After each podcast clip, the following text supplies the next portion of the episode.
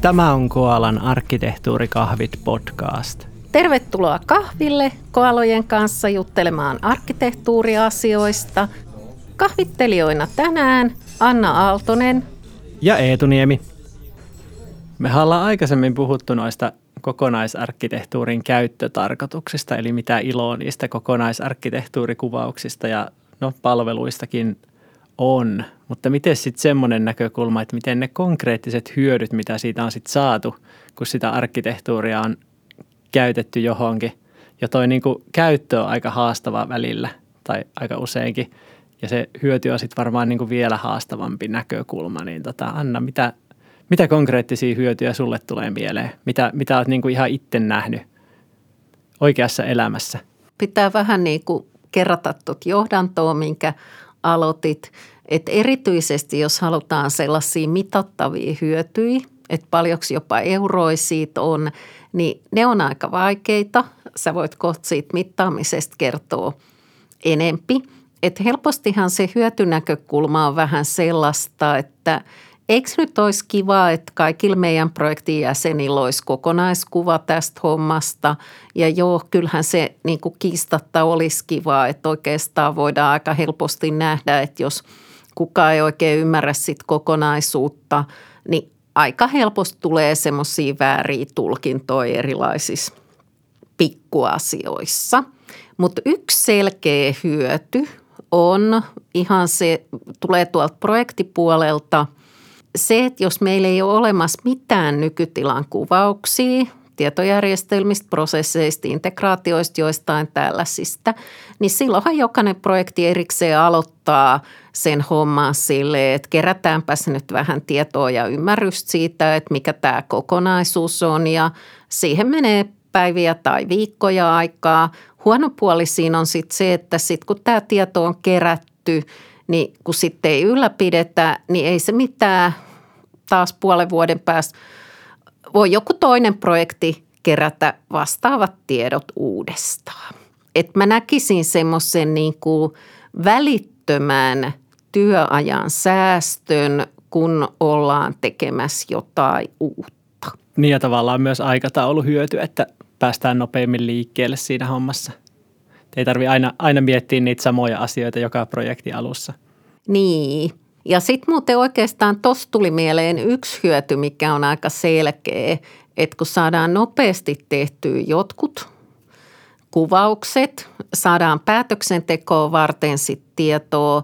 Että mun yksi asiakas, niin se käytti sitä sanontaa, että heillä on todettu, että fail faster, mikä tarkoittaa sitä, että jos osoittautuu, että joku idea on huono, niin mitä nopeammin, mitä vähempien selvitysten jälkeen voidaan tehdä semmoinen niin kuin no-go, että hei, tämä oli oikeasti höhlin idea ikinä, että tätä ei edistetä enää pätkääkään.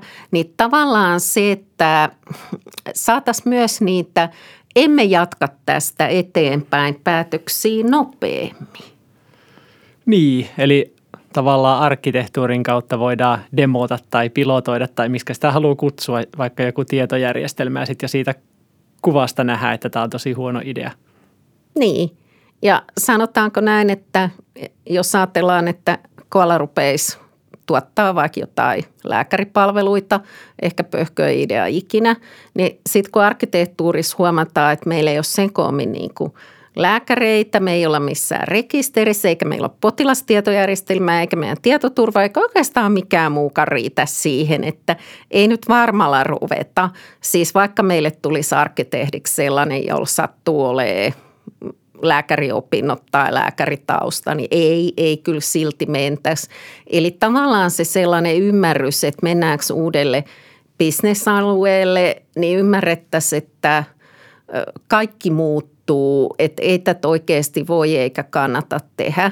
No tuommoisessa noin pöhkössä esimerkissä toki on niin, että ei siihen nyt kokonaisarkkitehtiä tarvi. Et eiköhän se pätevä johtaja keksi muutenkin, että joo, että tätä ideaa emme edistä, mutta kyllä organisaatiossa, kun organisaatiossa on tietääkseni semmoisia ei niin hyviä ideoita yllättävän kauan tapetilla. Niin ja sitten kun kyse on kuitenkin monimutkaisista asioista yleensä, jos puhutaan vaikka jostain isosta tietojärjestelmästä, niin asioita voi ihan hyvin unohtua siinä vaiheessa, kun määritellään tai suunnitellaan sitä. Että jos me ollaan tehty niin kuin arkkitehtuurin kautta kunnolla se alustus sille, sille hankkeelle, niin sitähän meillä on suoraan lista asioista, mitkä pitää käydä läpi, vaikka integraatiot tai, tai käyttäjäryhmät. Niin ja tämä unohtuminen, unohtaminen, niin siitä tuli mieleen se, että oikeastihan, että jos organisaatiossa on paljon väki vaihtunut ja sitten siellä on vaikka yksi ihminen, joka on ollut siellä kaksikymmentä vuotta ja se sitten pyydetään kaikkien projektien kaikkiin palavereihin ja sen pitäisi mielellään istua niissä kaikissa alusta loppuun. Mielellään tehdä myös omat työnsä sitten joskus niiden palaverien jälkeen, ehkä sitten illalla tai yöllä ja silleen, niin kyllähän niin kuin arkkitehtuuri auttaisi siihen, että se tieto voi siirtyä just muullakin tavalla kuin perimätietona. Niin, ja sitten jos ajattelee semmoista konkreettista hyötyä, niin kyllä mä oon nähnyt sitä, että nämä, ketkä on kaksikymmentä vuotta ollut töissä, niin kyllä ne jossain kohtaa siihen meininkiin sit kypsähtää ja väsähtää ja muuta. Ja sit sä menetät sun yhden avaintyöntekijä. Onhan täällä nyt niinku konkreettinen kustannus. Eikö toi vähän sama kuin jossain ohjelmistokehityksessä, vaikka kirjataan asioita wikiin ja sitten kaikki tietää, että se niinku uusin tilanne on siellä, niin sitten meillä on vaan niinku se kokonaisarkkitehtuuri ja voidaan sanoa, että käy katsoa sieltä. Ei tarvitse aina osallistua kaikkien kaikkiin palavereihin, jossa niitä samoja asioita käydään aina vaan uudestaan läpi. Mm. Mutta tämä on siis pitkä tie, että saadaan se osaaminen siirtymään, saadaan ymmärrettäviä tilannekuvia, saadaan sellainen kulttuuri, että niitä myös katsotaan ja luetaan. Että tavallaan toi wiki, niin kuulosti just siltä, että jos se konsti on, että joo, joo, kato sieltä wikistä.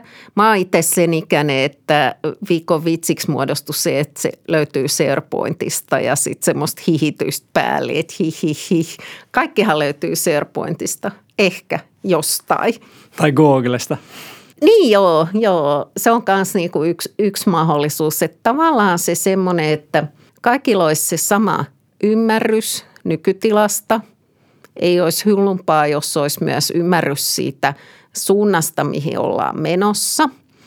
Että sekin vähentäisi muuten kaiken näköistä kinastelua, että jos se pääasiallinen suunta on tiedossa, niin sitten ei tarvitse nahistella jostain yksityiskohdasta niin hirveästi, että tehdäänkö niin kuin näin vai näin, koska kaikki kuitenkin tietää, että tämän tekemisen niin kuin pääpiirteissään pitäisi viedä juuri tohon suuntaan, ei toiseen suuntaan. Niin kyllä siitä, sano, siis työajan säästö mun mielestä on semmoinen merkittävä, mikä pitäisi näkyä ja paremmin onnistuneet uusien asioiden kehittämiset. Mm, niinpä, vältetään yllätykset, tehdään ehkä parempia päätöksiä niin kuin ainakin niistä projektien käynnistimisissä, ehkä jossain teknologiavalinnoissa tai skouppauksissakin. Joo, ja sitten oikeastaan en unohtaisi projekteissa sitä käyttöönottoa, kun me on arkkitehtuurilla hahmotettu, että käyttäjän työnkuva on niin kuin tämmöinen, tämmöinen ja tämmöinen, että ensin se tekee sitä, sitten se tekee tätä, sitten se tekee tota. No jos käyttäjällä on yhden tehtävän tekemisessä käytössä viisi kuusi eri tietojärjestelmää, niin ei tarvitse olla mikään ennustaja, että pystyy arvaamaan, että se ei ole kauhean kiva se työnkuva. Niin me voitaisiin tietyllä tavalla niin kuin ennaltaehkäistä sellaiset painajaismaiset työnkulut. Ehkä se vaiheistuskin tehdä sillä tavalla, että se käyttöönotto ei ole aivan katastrofi. Aika helpostihan voi käydä, että käyttöönottossa joudutaan jopa perääntymään, että viikon kaaoksen jälkeen niin palataan käyttämään takaisin sit vanhaa järjestelmää ja sitten joudutaan fiksaa jotain juttui. Niin sanotaanko näin, että tarpeeksi kun se on kaoottista niiden uusien järjestelmien kanssa, niin kyllähän sieltä rupeaa lähteä väki muualtakin kuin tietohallinnosta. Joo, todennäköisesti. Mä oon törmännyt myös, tämä oikeastaan liittyy siihen niin kuin työajan säästöön, niin myös semmoisia, että voidaan korvata sillä kokonaisarkkitehtuurilla jotain muuta dokumentaatiota, mikä pitäisi laatia kuitenkin, niin kuin tiettyjä osia vaikka koulutusmateriaaleista tai sitten mitä tarvitaan johonkin auditointeihin, vaikka jos meidän pitää noudattaa jotain standardia tai, tai säädöstä. No vaikka tietosuoja-asetus on hyvä esimerkki. Kuvataan henkilötietojen käsittely, tietovirrat järjestelmien välillä, ehkä prosesseja, ketkä käsittelee tämän tyyppistä perusjuttua. No vähän sama kuin se tiedonhallintamalli, mikä ollaan mainittu moneen kertaan, että sehän on vähän niin kuin kokonaisarkkitehtuurin nykytila plus jotain siihen päälle. Joo, ja jotkut organisaatiot sitten keksii, että ne tekee jopa tietotilinpäätöstä tai jotain tällaista vähän ankeeta edes yrittää tehdä, jos ei ole kokonaisarkkitehtuuria. Mutta nyt kun me Eetu puhutaan näistä hyödyistä, niin kerros vähän, että millä tavalla nämä hyödyt sun mielestä on mitattavissa? Kun ainahan sitten niinku haluttaisiin nähdä jotain euroja tai jotain muuta ihan selkeää edistymistä. Silloin kun mä tein väitöskirjaa, niin varmaan kaikissa tutkimuspapereissa sanottiin aina, että kokonaisarkkitehtuurin hyötyjen mittaaminen on vaikeaa. Ja sitten siinä oli jotain niin kuin ihan puuta heinää se loppu siinä, siinä että niin kuin ei, ei, ei mitään semmoista suoraa hyödynnettävää, jos niin kuin summaa. Ja sehän johtuu siitä, että niin kuin me tuossa kerrottiin noista hyödyistä, niin nehän osa, osa on aika semmoisia henkilökohtaisia ja aineettomia, että jes, sain, sain kokonaiskuvan tai nyt mä tiedän, mihin tämä, tämä niin kuin tietojärjestelmä integroituu. Mutta sitten jos mennään siitä paria askelta pidemmälle, että mitäs iloa siitä on sitten organisaatiolla, että saadaanko me sitten projekti nopeammin valmiiksi tai on, onko se tietojärjestelmä vaikka parempi, joka siitä projektista syntyy, niin miten sen oikeasti todentaa, että se johtui just siitä kokonaisarkkitehtuurista eikä, eikä sitten vaikka jostain muusta. Vaikka me otettiin ehkä ketterät menetelmät siinä käyttöön jossain välissä ja se on sen takia parempi eikä sen takia, että meillä oli hyvät kokonaisarkkitehtuurikuvaukset. Mist, mistä se korrelaatio, niin kuin, miten, miten se pystyy muodostamaan. Että sitä ekaa, ekaa, sehän menee niin kuin vaiheissa periaatteessa se hyötyjen syntyminen. Että sitä henkilökohtaista vaihetta on aika helppo selvittää, vaikka se on niin kuin laadullista ja aineetonta. Että sä voit kysyä suoraan, että no oliko näistä iloa, sitten se henkilö sanoo sulle, että oliko vai ei. Mutta niin kuin se nyt ei vielä, vielä silleen hirveästi todenna, että oliko tästä pidemmän päälle hyötyä. Ja osa niistä hyödyistä syntyy sitten vaikka tosi paljon myöhemminkin, vaikka sen projektin lopputulokset, jotka sitten saattoi olla parempia, koska meillä oli hyvät arkkitehtuurikuvaukset. Että tämä on vähän monimutkainen juttu, kun ne hyödyt syntyy silleen vaiheittain ja osa on lyhyen tähtäimen, osa pidemmän tähtäimen, osa on niin kuin aineettomia, osa on aineellisia että, ja niin kuin syntyy eri kautta, niin miten, miten noita oikeasti pystyy lähteä mittaamaan. Niin kuin kaikkia näitä näkökulmia, jos haluaisi kattavasti mitata hyötyä. Et mitä mä oon nähnyt, niin voi tehdä kyselyn vaikka projekteille, että, että oliko arkkitehdistä mitään iloa teille ja sitten vastaa siihen jotain. Tai sitten jos, jos me niin kuin haluaa hifistellä ja meillä on hyviä metriikoita projekteista, niin sitten me voidaan katsoa, että niin kuin missä monessako prosentissa vaikka ylittyi budjetti. Jos meillä on siis se tilanne niin kuin ennen arkkitehtuurihyödyntämistä ja niin kuin sen jälkeen vaikka. Mutta se vaatii aika paljon tietoa, että pystyisi saamaan tuommoista niinku tilasto, tilastodataa, jolla sitten saisi vähän kovempia, kovempaa evidenssiä siitä, että oliko hyötyä vai ei. Joo, ja sanotaanko näin, että kun se ei ole ainoa, mitä tarvitaan, että vaikka olisi kauhean hieno kokonaisarkkitehtuuri, niin ei se riitä, jos projektitoiminta on kaoottista ja ei saada oikein asiallisia devaajia resursseiksi ja niin edelleen ja niin edelleen, että projektilla on niin monta karikkoa. Tästähän muuten tuli mieleen, että joskus nuoruudessani niin mä vähän mietin, että olisinko mä tehnyt jonkun opinnäytteen siitä, että mikä on tiettyjen mallinnustapojen hyödyllisyys tai vaikuttavuus. Mutta siinä, kun mä tein vähän sitten esiselvitystä, niin mä siinä kohtaa jo huomasin, että eihän tästä tule yhtään mitään, että vaikka mä seuraisin, että miten jotkut projektit onnistuu tai epäonnistuu, niin mun olisi hirveän vaikea osoittaa, että johtuuko se just jostain semmoisista mallinnustyyppisistä asioista, vaatimusmäärittelystä, tietyn tyyppisistä työtavoista. Että jo silloin joskus nuorena, tästä rupeaa varmaan olemaan kolmekymmentä vuotta, mä keksin, että tuommoinen tutkimus olisi ihan niin kuin joutavan päivänä. Että ainahan voi, olisi voinut kysellä jotain, että no oliko kivaa ja silleen, mutta en mä tiedä, onko semmoisen tutkimuksen niin kuin lopputuloksella sit oikeasti mitään käy. Ja kun tuossa on se, että näiden asioiden mittaaminen niin kuin siitä arkkitehtuuri ympäriltäkin on aika vaikeaa, vaikka se, että miten sä mittaat vaikka tietojärjestelmähyötyjä yleensä ottaa, että paljonko se säästää vaikka työaikaa verrattuna siihen, että paljon se maksaa. Tai sitten projektissa, että no sä voit sanoa, että ylittikö se budjetin ja aikataulun, mutta vähän vaikeampi arvioida, että oliko ne budjetti- ja aikatauluarviot nyt niin kuin fiksuja ylipäätään. Että niin kuin sitä vasten sun sit pitäisi niin kuin muodostaa johtopäätöksiä siitä, että oliko arkkitehtuuri hyödyllinen. Nyt mä voisin tähän ihan lopuksi heittää tällaisen hauskan kysymyksen, että jos ajatellaan Eetu, että saisit jonkun organisaation pääarkkitehti ja sit sä haluisit sille vuodelle budjettiin vaikka sata tonnia siihen, että sä hankit välineen teidän tiimille, jonkun mallinnusvälineen ja koulutuksia ja jonkun konsultin vähän jeesaan siinä alkumetreillä.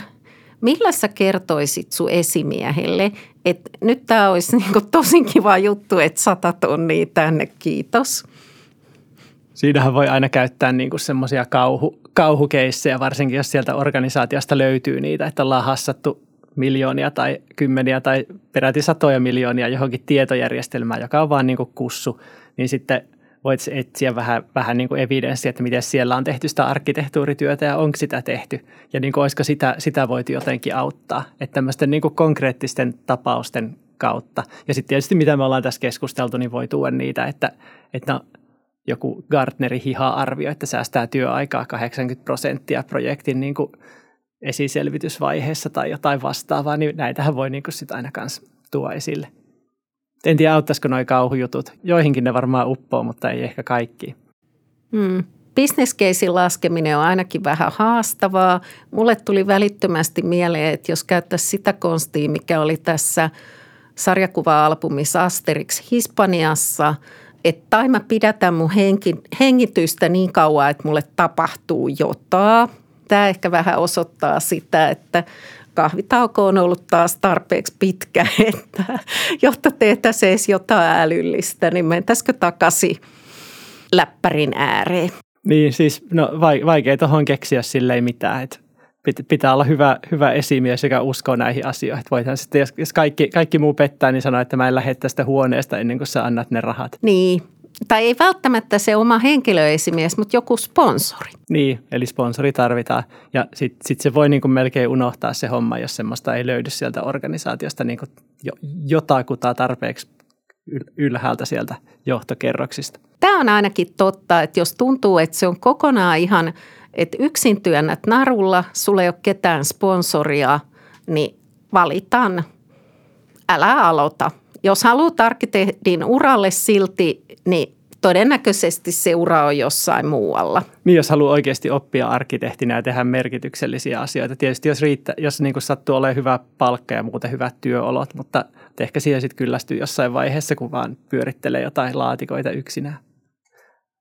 Ö, olisiko semmoinen loppukaneetti, että kokonaisarkkitehtuuri hyötyjen mittaaminen on haastavaa ja sehän vaatii niin kuin sit uskoa, uskoa siihen, mutta se on, on myös niin kuin todennetusti hyödyllistä. Me ollaan se nähty niin kuin kymmenien vuosien ajan, että se on hyödyllistä se työ. Ja se va- vaatii, että pitää uskoa siihen, jos sitä tekee siis oikein. Ja kyllä se tavoitteiden asettaminen ja edes se mittaamisen yrittäminen, vaikka se olisi vaan jotain asiakaspalautetta, mitä tahansa, se jäntevöittää sitä arkkitehtuuritekemistä, mutta pitää ymmärtää, että niitä mittauksen lopputulosta ei voi kauhean suoraan tulkita, mutta se parantaa tilannetta. Niin, se on ehkä sitten enemmän oman toiminnan mittari, mutta, mutta totta kai ne kannattaa niin kuin mitata sitä toimintaa. Sillähän pidetään ne arkkitehditkin sitten kurissa, että tulee, tulee edes jotain tuotettua. Eiköhän tässä mennään itse arkkitehdit nyt tämmöisellä itsekurilla. Mennään itsekurilla arkkitehtuuroimaan. Joo.